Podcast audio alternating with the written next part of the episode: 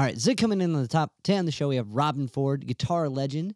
He's played with a ridiculous amount of projects and people Miles Davis, George Harrison, Joni Mitchell, Bob Dylan, Kiss, uh, just to name a few. Pure is the new studio album from five time Grammy nominated guitarist Robben Ford. It's out now on all streaming platforms, and it's his first instrumental record since 97 and it's great. It's melodic. It has all these different genres involved with it, and it's executed in a uniquely Robben way. He has this way of doing something so simply impactful with his playing, and um, and we kind of get into that a little bit in the conversation. Now, I became aware of Robben through Frankie Starr, Cleveland guitarist. If you're new here, uh, I'm a full time musician from Cleveland, Ohio. I play in a band called Sea Level, letter C dash.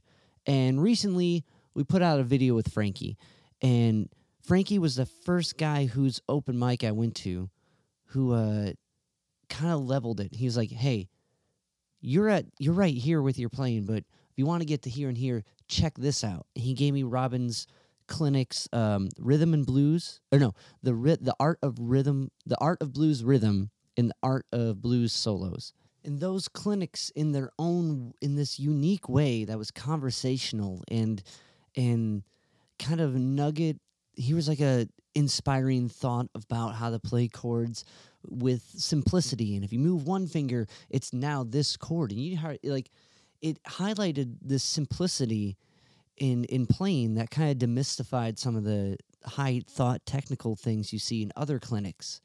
And that really changed a lot of how i approach learning and and music and like th- reading even from from this clinic.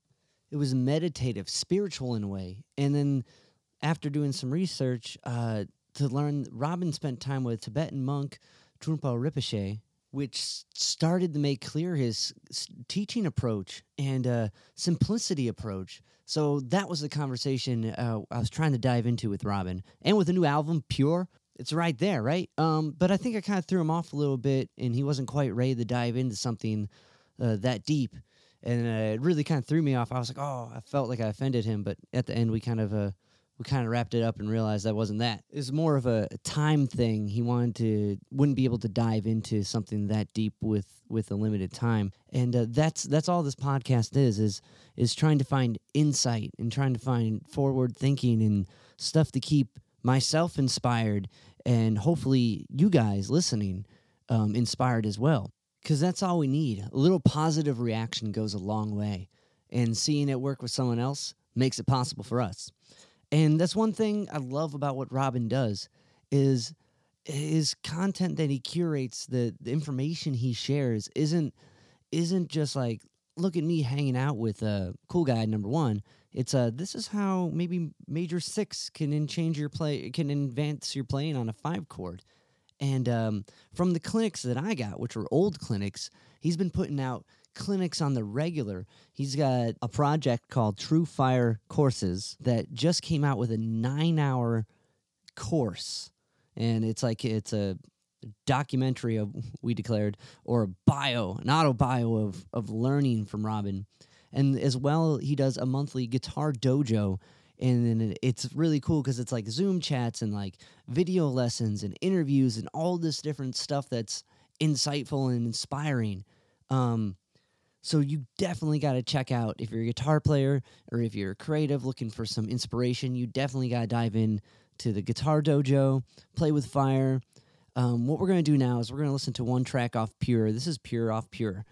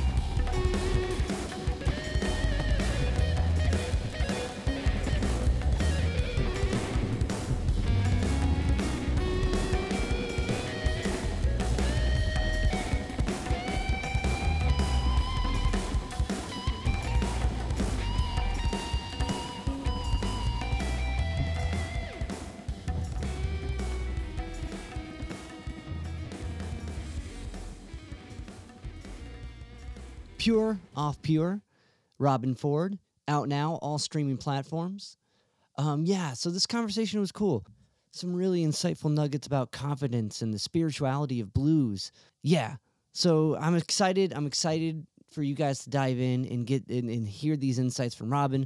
But before I gotta do a plug, if you're new here, I play in a band called C Level, letter C dash level. And uh, if you're a guitarist or a guitar fan, I think you'll dig some of our tunes. They're really Robben influenced in a way, one of which being a song called Clean as Hands. It's a lap steel tune, and another one being called Stomp, um, as far as guitar work that you guys might dig.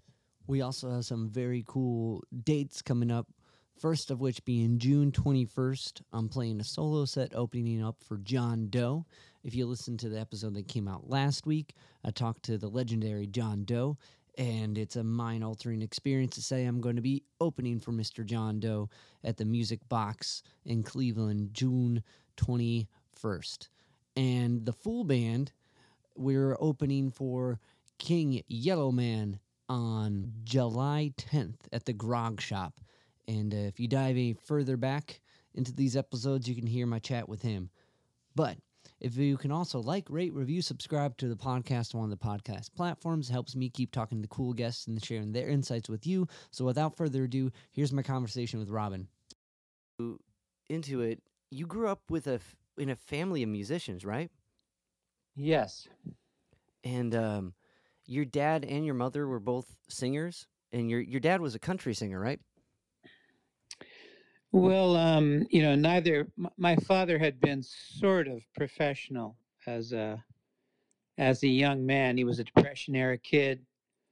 Uh, his parents left him in an orphanage, and um, so by his early, or I should say, mid to late teens, he basically was uh, kind of bumming around the country, and uh, he played guitar, he sang, and uh, he did do, uh, you know, kind of playing dances, and he was on the radio for a while like that as a singer, guitar player, you know, and uh, but he went into the service and you know never really played professionally after that.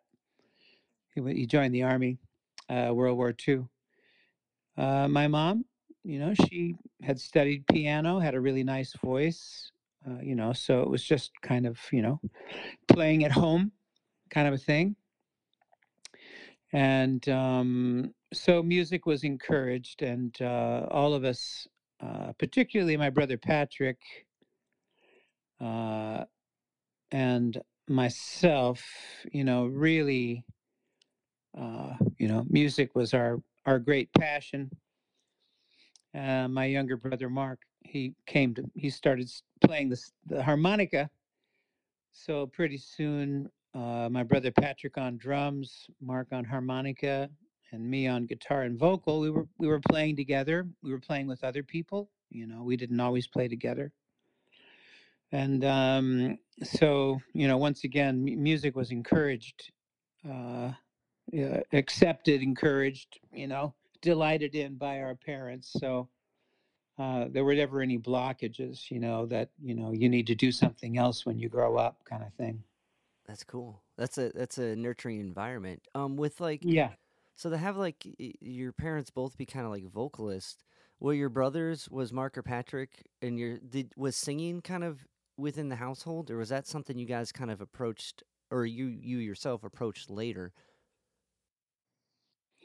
Yeah, it wasn't like a a thing uh, Okay. in in any way. No, Okay. I mean I did it basically because nobody else would do it. well, that's what you got to do, right? You can't to get the singer to show up to the gig and the drummer. That's a miracle. Yeah, for sure.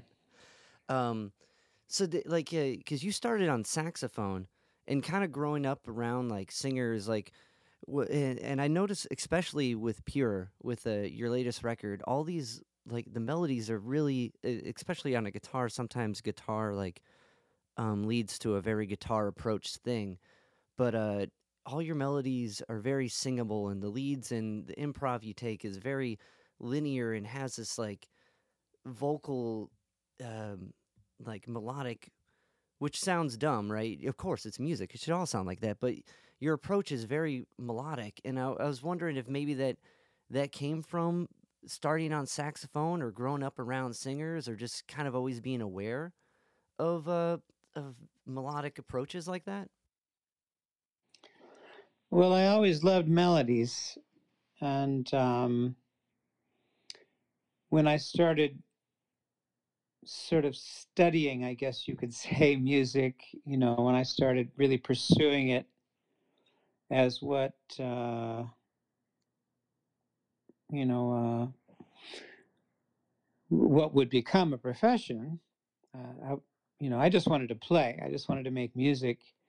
The people that I was drawn to were all uh, melodic uh, artists, generally speaking. You know, I Paul Desmond on the alto saxophone with Dave Brubeck Quartet. That was maybe the first example of uh, a melodic improviser that I really identified with.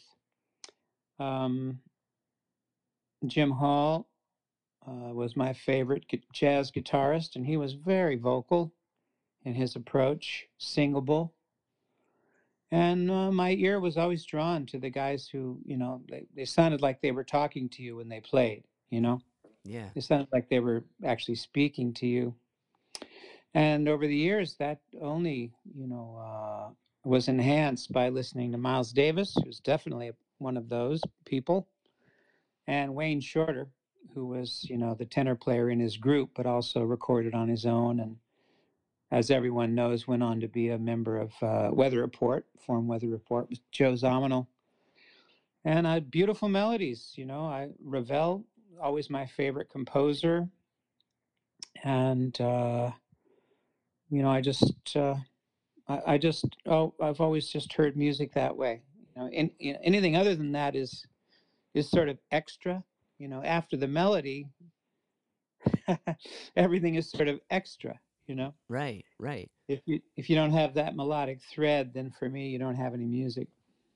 Agreed and every like the harmonies accompanying the melody or uh, or supporting it so it shines and everything comes through yeah. but it's interesting just with guitar sometimes it seems to get like blockaded you know with guitar music sometimes it it doesn't sing like and maybe like because of the initial approach to to it isn't like with like saxophone you're breathing there's like this flow to it. Same with like singing. There's like this uh, already you have to be melodic just because of how you approach it. Um, yeah. So when when when you and your brother started playing and started venturing out on your own, um, like blues became the focus. Was that a shift from jazz, or was blues in the household, or was it just because it was around? honestly, you know, the music that we were listening to was basically what was found on the radio. And, uh, you know, of course, the, uh, the rhythm and blues uh, that was on the radio was sort of like Pat Boone rhythm and blues, you know? Yeah. Um, but, uh, you know, the Beatles of course, the Beach Boys, you know, all of that music, surf music was all on the radio. So the thing that was the game changer uh, when I was 13, I think, I might have been 14, 13, 14, I bought a record from the local music store uh, just on a whim because I liked the album cover. And uh, it was the Paul Butterfield Blues Band, their first uh, recording for Elektra Records, and the lead guitarist was Michael Bloomfield. And it was such a shocking, stunning, amazing uh, revelation musically to hear uh, these guys, you know, really playing. You didn't really hear players, you know, in the Rolling Stones, the Beatles, you know, it was singers, songs, you know, performances, harmonies. You know, suddenly, you know, with the Butterfield Blues Band, there were these, you know, young musicians, and it was an integrated blues band from Chicago who were just really playing, you know, in a in a really ferocious way. Super energetic. Was it was powerful, and um, so that you know really got to me, and I started copying Mike Bloomfield's guitar style, and eventually uh, was able to uh, you know play it enough to learn songs off the record and and start playing that music with guys who were older than me. My brother Patrick's uh, three years older than I, and um, he, uh, you know, as a drummer, he was attracted to the music too, and so that was really where we first started playing. You know, in a what I would say, you know, beyond just high school dance band. Okay. What were some of like when you're when you're tearing apart these records? What were some of like the early like uh, discoveries of how this works? Like, y does that make sense? Like when you're when you're figuring out like how Mike approaches the guitar, like what were some of the early like, oh, that's what he's doing? Well, I don't know. You know, I was Yeah. just doing the best I could with it, and I, I found that what he was playing, it wasn't hard to find the notes um, because it's basically pentatonic scale. You know, uh, he used major sixth. You know, in his playing a lot. You know, he was influenced by B.B. King, uh, and uh, but he was just playing everything faster than everybody else. He was, you know, he was kind of a virtuoso. He was. He was the first real blues guitar virtuoso, I would say, black or white. And um, so it was just, it just put everything on a whole nother level. I would, again, I would say energetically. And, um, you know, once again, the, the, the notes were not, it wasn't like listening to jazz players and trying to figure out what they were doing at all. I could hear what he was playing. It was just, you know, kind of catching up to it and and I did that pretty quickly. With like blues having a limited set of notes, it's it becomes less about what notes you're playing and how you play them, or more and Mm. more about how you play them. That makes Yeah. you you into this form of music. Um, so that that that's really so that's fascinating that you're able to kind of latch onto that from the rip and like take it apart and like when did so that ended up being the Charles Ford band, right? You and your brother after like kind of digging through these uh Mike Bloomfield licks and like getting some of them under your finger. Well, yeah. Uh, my older brother Patrick and I played in uh, bands in high school. And then later, after he'd gone to college, I was playing with him and his, you know, older friends. But uh, it was once, um, uh, you know, that that that band with uh, our younger brother Mark. That was after we were all out of school, and um, you know, I, I was uh, 19. So Patrick would have been 22, something like that, and uh, Mark was uh, 17. Did your did you guys did your dad ever join you in any of those early shows with this group? No, No? Okay. Like cuz I met like kind of growing up around country music and like didn't your parents have a barbershop quartet as well? my father did, Yeah. and my my mother sang in a a, a, a ladies, you know, women's barbershop quartet as well. So that was just, you know, local hometown stuff, you know. like just being around like these it's interesting just kind of it sounds like growing up around all these kind of like similar like as far as like country chords are concerned or progressions like barbershop quartet moves a little bit more but like uh it's similar to the 145 isms of blues and kind of being immersed in that and then coming through like in exploring it on your own um so when when it when you guys when you and your brothers are playing when does um charlie musselwhite discover is it you or is it your brother? How did that come about? Well, um, it was before the Charles Ford band. oh okay. Uh, Patrick and I were playing uh, locally uh, in the San Jose, San Francisco area with a group of uh, musician friends. Uh, and um, we opened for Charlie Musselwhite at a small club uh, for a couple of nights, two sets a night. And uh, Charlie uh, didn't like his drummer and he loved Patrick and he asked Patrick to play. And he fired his drummer for the weekend. And Patrick, of course, said, sure. And then Charlie asked him to go on the road with him, uh, which, you know, we all encouraged him. It's like, of course, man, you know, this is what we're here for. Go. Uh, but after three months on the road with Charlie, he wanted to quit and come back and play with me. And Charlie said, Well, we'll just hire your brother. So that's how I got the gig with Charlie Musselwhite, was so my brother Patrick wouldn't quit. And uh, we did that for about nine months. And then we left Charlie to form our own group, and uh, our brother Mark joined us then. Okay. What were some of the take? Was that like your first tour? Oh, yeah, that was my first time on the road for sure. And what, was, uh, what were some of the takeaways with, with that experience?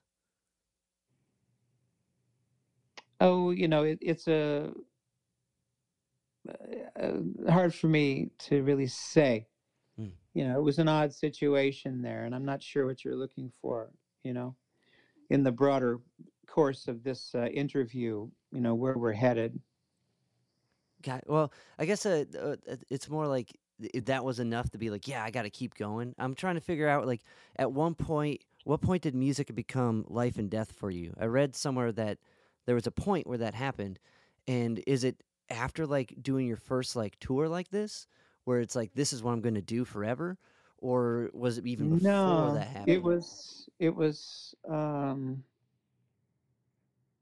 it, it was long before that because uh, I mean I wasn't alive that long, but uh, you know it was. Um, you know, certainly before that, uh, music was always the only thing that I was ever going to do. I mean, there wasn't ever a second thought in my mind and and I never even thought of it as something to do you know? I was just doing it.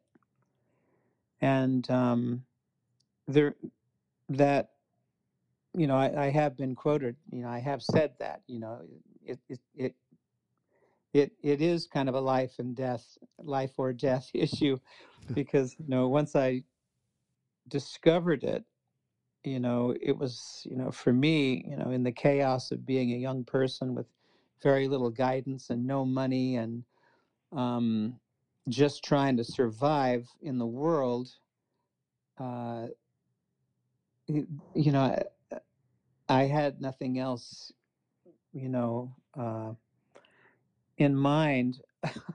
I mean, it was just, it was something that I felt passionately about you know it's this is what i it's just what i wanted to do. It was intuitive.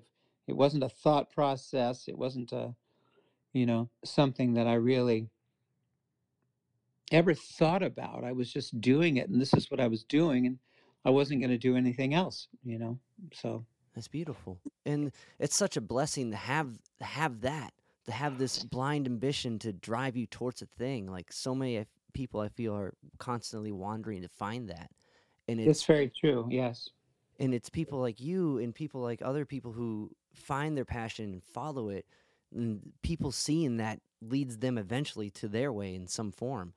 Um mm. at least that's what i at least that's what i'm hopeful for robben. I'm hopeful that um yeah? yeah i'm hopeful but if you chase your passion hopefully someone else can be like you know what? I can i can make that film or i can i don't know i can write that book or whatever it is. Yeah yeah. Um I mean, I'm sure you've probably noticed that from doing this. Like people, oh, you're still doing the music thing, and like, yeah, what are you? You know what I mean? Like, has that yeah. come around? Oh, you know, I mean, not really. Yeah. I mean, I, have been so you know immersed in it, and I've been in the public eye for a very long time. You know. Yeah. Um, one one so one another question I get like with uh Trumbo Ric- uh, Ricochet with his like crazy with wisdom approach i can talk today with the idea of that like i know you studied with him um, during a kind of break one thing i find fascinating about blues music is it's kind of this formless form in a way, like because it, it it's all there's no you're not worried about what notes you're playing. You know what they are. It's how you do it, and it has this kind of sense of like uh, anything can fit, and it's more of like what m- madness from your life is brought to it. Um, did you find a similarity with the philosophical kind of mindset of crazy wisdom in the music you've been doing? Well, um, you know, Trungpa Rinpoche, uh, Tibetan Buddhist meditation master, um, was very uh, attractive to me at the time because I was very much a spiritual seeker. You know, reading tons of books and uh, you know practicing yoga and to some degree anyway. Uh, I had an opportunity to uh, move to Boulder, Colorado for a year, which is where he lived and was teaching over the summer uh, at a place called Naropa Institute. And um, so uh, I went and, um, you know, became very, uh, I would say, initially infatuated, you know, with his style of teaching, which was uh, very much uh, outside of how most of us thought spiritual a spiritual person would manifest. And uh, you know, so from that point of view, you know, uh, you know, wh- where you have, you know, like kind of the sacred and the profane, uh, you know, running up against each other. Mm-hmm. Um, the blues is very much that. the blues is very much the sacred and the profane running up against each other. So I think there might have been some openness, you know, uh, uh, some some uh, crosstalk, you know, Yeah. between the the two uh, for me, and uh, so I found myself, you know, very uh, open to his teaching, listening to his teaching. What uh, what was that being in that school? What was that like? Because like there was some there was some ha- like Ginsberg was there. Like it was like was it just just like I don't know. What was that like? Well, it was uh, very challenging yeah. because uh, indeed all um, norms were sort of being challenged, you know. Even being nice Hmm. was challenged, you know. Um, How so? Like oh, it's just, you know, w- w- whatever you think, uh, uh, you know, good is, you know, good and bad, you know, just very much juxtaposed, you know, where you can see how being good is also being, you know, ungenuine. Hmm. You know, you're not actually saying what you think, who you're not really expressing who you really are. You're just being nice and ignoring this situation, you know, like that. yeah, yeah, yeah. Just every, it's like, and I mean, everything. It was just really in your face like that. It was awful. And, uh, you know, at the same time, like, wow, yeah, you know, like one, one of, uh, I remember um, some, it was kind of a, an advertisement for Naropa Institute, you know, that the, the catchphrase was, we're looking for people who are willing to look at themselves.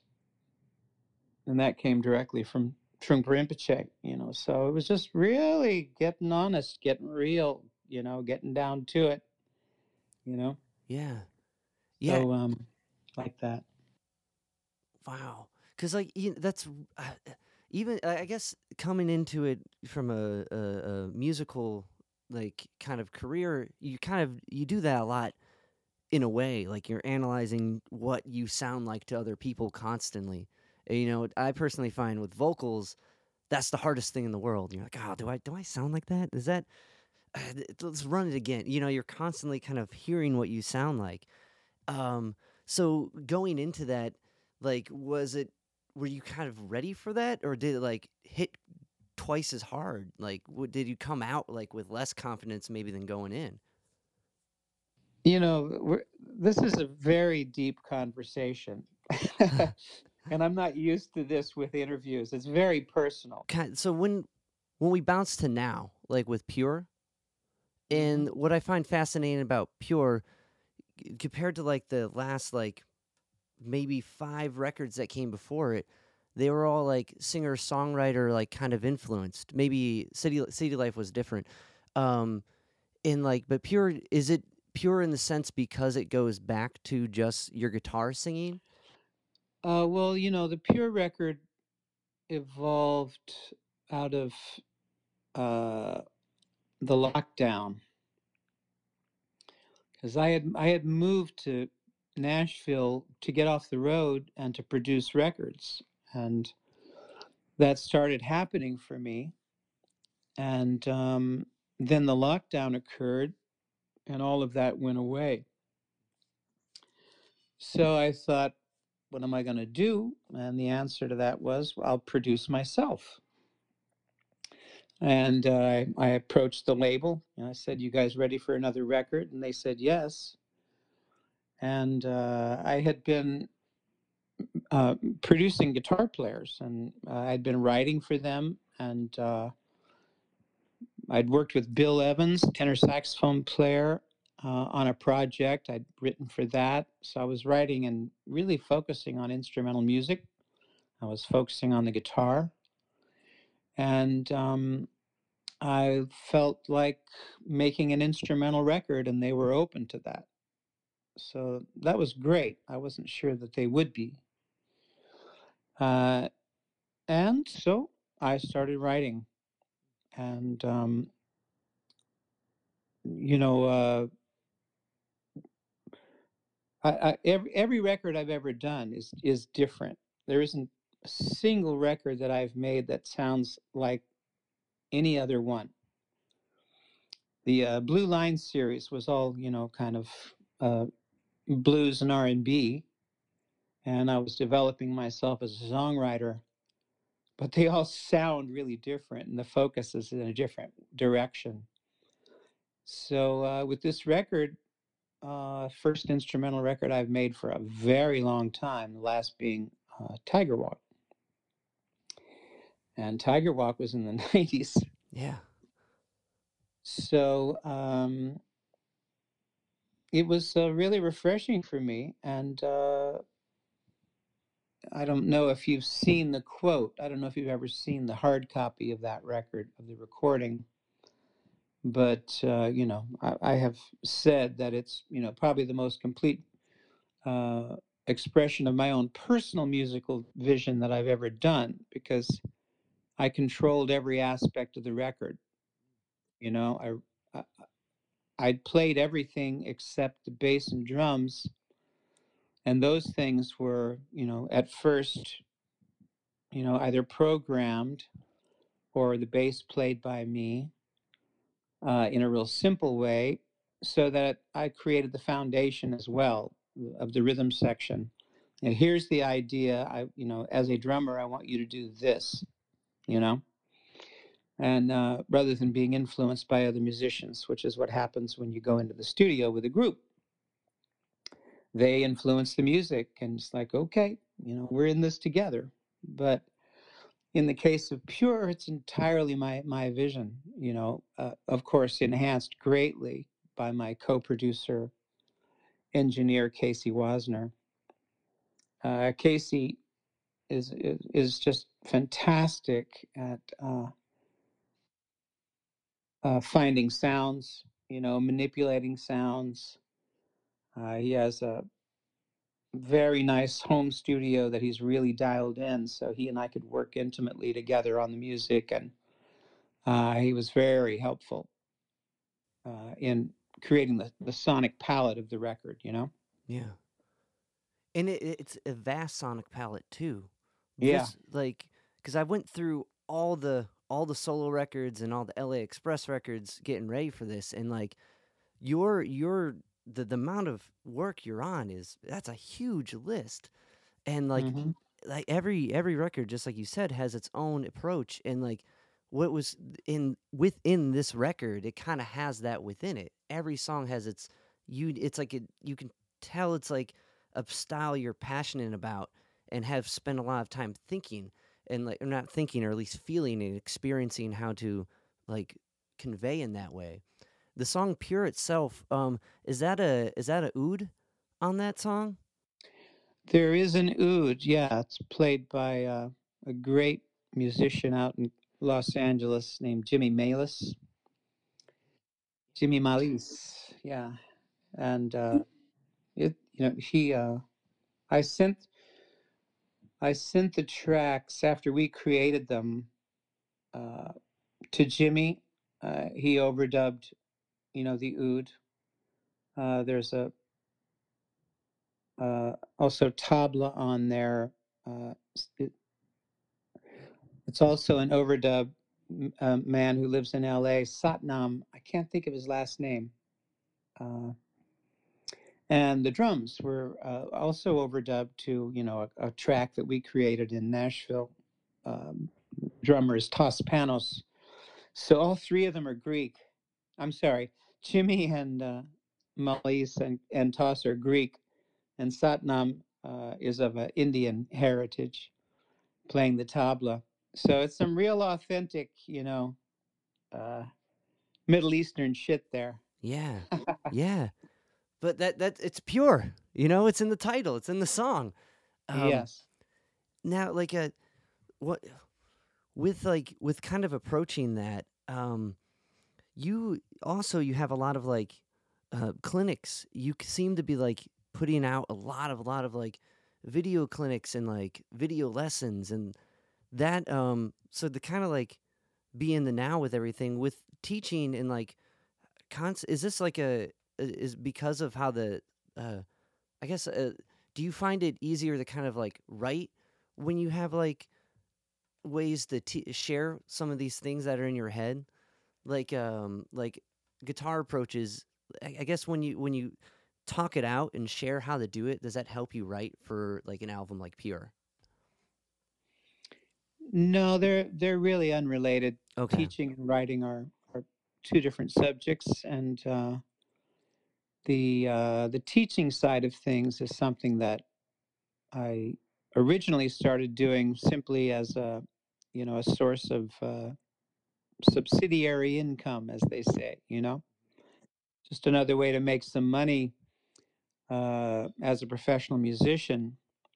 But uh, I came to really enjoy it, and uh, it started to really expand for me when I started doing um, instructional materials for the TrueFire company, which I don't know if you know them. yeah you just put out a course with them right I've put out about 16, 17 courses with them, and they keep coming. Right. One just came out this month. It's like a, I think it was 93 hours or something. Nine hours. It was nine hours. Yeah, that is a complete uh, biographical, uh, you know, uh, what do you call it? It's like, um, you know, when you do a Uh, the story of someone's life. Uh, um, bio, auto bio, lesson, Yeah. lesson bio. Documentary. okay. It's like a documentary in length and scope. So uh, there is that. But even more importantly, which I always appreciate having an opportunity to mention, is uh, the Robben Ford Guitar Dojo. Are you Yeah. familiar with that? yeah, that's really cool. You got some really cool stuff going with that, with the interviews and the Zoom chats. Yes. So Kelly Roberts and myself have been developing that now for, I think we really started, you know, we, we launched it, you know, not all that long ago, maybe nine months ago. And uh, we're continually, you know, adding content. There's new content every week. It, it, it goes on and on, and it keeps getting better and better. And, um, you know, so that has been you know where i've really expanded um, myself in, in the realm of education you know of creating uh, not only individual lessons but courses and uh, it, it just keeps going so um, yeah, it's an entirely different aspect of the musical life, you know. Definitely. I, I, I sometimes find that harder to keep going in a way. You know, like w- when you develop some of your your ways to say things and the ways to write and ways to express yourself, you're like, this is all I got. How do I, how do I teach next week? Yes, that that that is something one always wonders. But the way I feel is, uh, you know, if if I just sit down and pick up the guitar and just start to play, there's always uh, it, you know, it always there's always something in there that um, is fresh. You know, it's uh, you know it, it it doesn't. It's not just like okay, here's G7, here's the G7, you know, here's the uh, Mixolydian mode. You know, I mean, like it it's about being musical, and that's how I keep it fresh. You know, it's like, all right, so how do we make this musical? You know, and and you can do that forever. You know, you can just keep going in that direction. So I I, I never locked myself into it it being t- you know too um, technical. You know, I I approach the whole thing from a musical you know point of view, and that's what keeps it fresh for me because it's always there's always something new. You know, there's always some just little feeling. You know, some nuance, some some way of uh, talking about it in musical terms and getting people to focus their attention towards how is this musical you know not not what's the bones you know what's the heart and blood you know yeah, that's a beautiful way of putting it. yeah Yeah, because there's always there's always a weird there's always a weird fluttering. Like it's like a conversation, I guess. You don't really you're not thinking of everything you're gonna say. You can just kind of, you know, you just kind of say it. You know. exactly Um.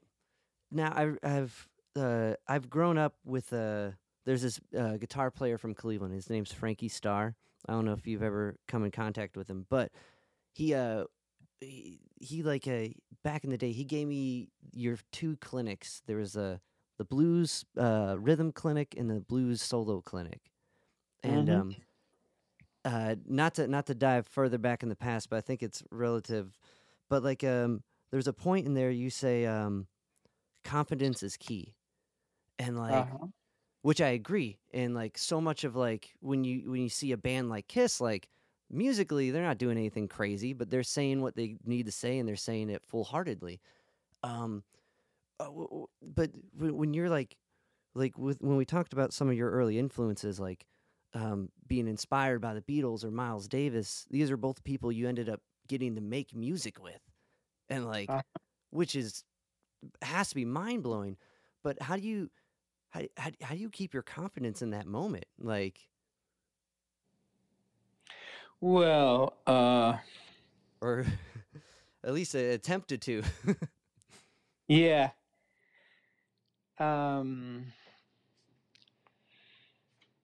well uh you know with miles i was of course terrified uh when i first met him and terrified when i hit the stage Uh, but after my first guitar solo, I looked at him and he was looking at me and he just said, Damn. And I'm like, Okay, well, I guess he liked it. And then I just had the proverbial talk with myself in the mirror, literally the next day. And I just said, This isn't going to work. You can't hang in this environment if you're afraid, you know? And so I literally just threw a switch. I Mm. just went, you know, I'm gonna I'm gonna act like I've been here my whole life. Like it, it's my band. You know what I mean? Yeah. And um, so you know, I mean, that took some nerve, and uh, it it was absolutely the right choice. You know, I saw Miles was. You know, we played the next night, second show I played with him, and and he was smiling at me, and I'm like, okay, so he's good with this because I was I was almost overly confident, you know. So it was a just a I just pushed myself, you know, to uh, to not be afraid, just like be cool, you know. Yeah. And uh, it worked. So I made that shift in one day. That's in, that's incredible. But it, I, uh, Victor Wooten has this bit about you know musicians they should take an acting course and like and really kind of indulge in that and be able to have that kind of like because one being a performer but also in this case being able to do that that's amazing um wow cool cool. Um so what's going with 13j records? Is that kind of a spin with the guitar dojo? How's that involved with everything? Well, 13J Records is really uh, it, it isn't something I I focus on any longer. mm, okay. Uh, it became clear that running a record company was really not something uh, I was prepared to do. Uh, far too time consuming in a way that was non musical. So I basically, uh, you know, created 13J Productions, which, uh, you know, became an LLC. And that's just, you know, all I need to do is find funding and then I can produce records uh, in that way. So that's where I was, you know, once again before um, the lockdown. You know, I had formed 13J Productions and I was starting to produce records. So uh, rather than be a record company, which was just a bad idea, yeah but a production company, why not? You know, uh, use other people's money uh, and uh, and produce records, and then get find a home for them. You know. right So Well- that's what I started doing. Uh, but again, after the lockdown, you know, it just changed everything. And um, I no longer really have an interest uh, in producing unless someone calls me. I'm not pursuing it. I would do it if there was a real budget and I liked the artist, but it's just not something I'm pursuing anymore. So I'm moving to Paris uh, in April, uh, planning on living in Europe and uh, kind of semi retired, but happy to play, happy to record as long as it's a pleasure. I don't want to work anymore. yeah that's a No more, no more dues. Beautiful. Well, that's that's a uh, one with everything how I, it is now. I can't imagine like a record company like yeah. It, it just seems it'd be like so much work with streaming and this like this constant like kind of content like hustle you have to do. And um, one thing I admire about what with you do is like how they're they're educational, they're informational. It's not just like a clip of someone doing something. It's like this it's a pure intended thing. And um that's i'm i'm glad to hear that you can you uh, you can move to and like just do things for enjoyment as opposed to like feeling like you have to do this you know? That's awesome. That's the dream It is, uh, you know, that's where that's the way it began.